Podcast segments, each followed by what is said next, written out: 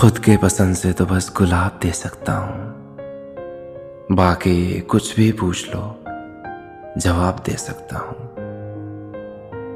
तुम्हारे सिवा कभी किसी पर ये नज़रें उठेंगी नहीं। और चलो, उठ भी गई तो यकीन मानो, टिकेंगी नहीं। हमारी मोहब्बत में हमें एक दूसरे से कोई बेफिजूल का वादा नहीं करना, क्योंकि इश्क करना है, मगर हद से ज़्यादा नहीं करना।